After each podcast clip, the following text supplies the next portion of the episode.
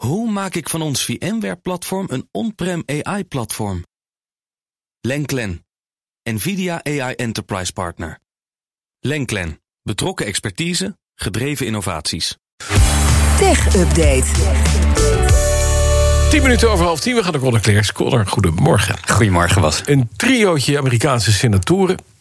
Dat had ik misschien wat anders moeten parafraseren... na alle seksuele schandalen in drie, Amerika. Drie Amerikaanse drie senatoren. Amerikaanse senatoren. Ja, die komen met een wet om de macht van Apple en Google te beperken. ja, dat zat er eigenlijk al een tijd aan te komen. We volgen uh, de ontwikkelingen uh, op het gebied van mededinging in Amerika nu toch eigenlijk al het hele jaar. Reuters meldt nu dat drie senatoren, dat zijn twee democraten en één republikein, daadwerkelijk met een wetsvoorstel komen om de macht van de app stores in te perken. Het gaat om Richard Blumenthal en Amy Klobuchar van de Democratische Partij. En die werken samen met de republikeinse Marsha Blackburn. In dat wetsvoorstel staat onder andere dat de grote appstores verkopers niet meer mogen verplichten om uh, het betaalsysteem van de appstores uh, te gebruiken. Er was ruzie over. Daar is een heleboel ruzie over. Um, denk aan de grote rechtszaken van Epic Games tegen onder andere, of nee, tegen Apple en tegen Google. En um, ja, die romen daar uh, vervolgens 30% van af. Hè. Als jij dus een app hebt en jij verkoopt daar iets in, dan neemt Apple en Google altijd 30%. Tenzij jouw omzet onder een bepaalde drempel rond een miljoen ongeveer zit dan ja. betaal je minder. Maar nog steeds pakken ze daar dus gewoon geld van je af. Um, Bloementaal die uh, noemt dat roofdierachtig misbruik uh, van de macht van die grote techbedrijven. En die macht van die twee bedrijven, zegt hij, heeft ook een punt bereikt waarbij ze uh, eigenlijk te veel impact op de gehele economie hebben en ook innovatie tegen zouden werken. Ja, maar wacht even, er ligt toch al een wet die nog door het Huis van Afgevaardigden moet, maar die zo'n beetje hierop toeziet? Dat klopt. Er zijn verschillende voorstellen in het Huis van Afgevaardigden. Ja. Nu is er ook een uh, companion bill, zoals ze dat noemen, dus in uh, de Senaat. En het zal allebei moeten gebeuren. We kijken eerst naar het Huis van Afgevaardigden, maar de Senaat is er klaar voor. En ik denk dat dat een duidelijk signaal is. Volgens Bloementaal komt er snel ook een wet door het Huis van Afgevaardigden. Daar gaat hij niet over, maar hij heeft natuurlijk wel contact met zijn collega's.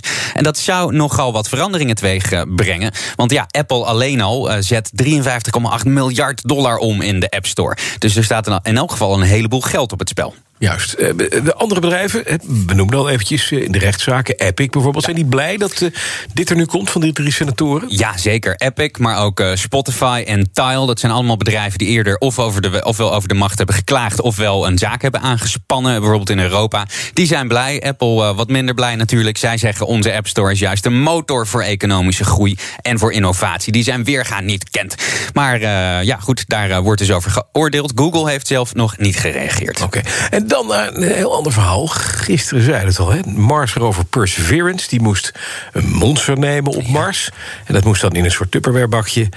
En na de eerste boring lag er niks in. En de NASA weet nu waarom dat fout gegaan is? Ja, dat klopt. Het lag niet aan uh, ons geliefde dappere Marskarretje Perseverance... maar het lag aan de steen. Die wilde niet meewerken. Oh. Dat schrijft uh, nu.nl van Een rotsteen. Een rotsteen, ja. De eerste we hebben helemaal naar Mars gegaan... en dan doet die steen niet mee. Nee. Ja, dat is toch niet aardig.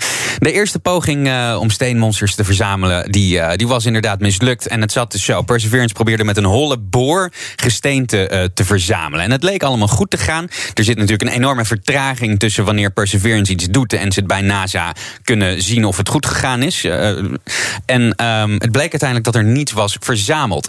Um, volgens de topvrouw van uh, NASA, Louise ja. Jandura, is dat, lijkt het erop dat die steen te broos was. Dus dat er wel geboord is, maar dat die steen eigenlijk verkruimeld is. Een rotsteen. Een rotsteen, ja, precies. Ja. En Jandura zegt daarover: ja, dit herinnert me weer eens aan de aard van onderzoek doen.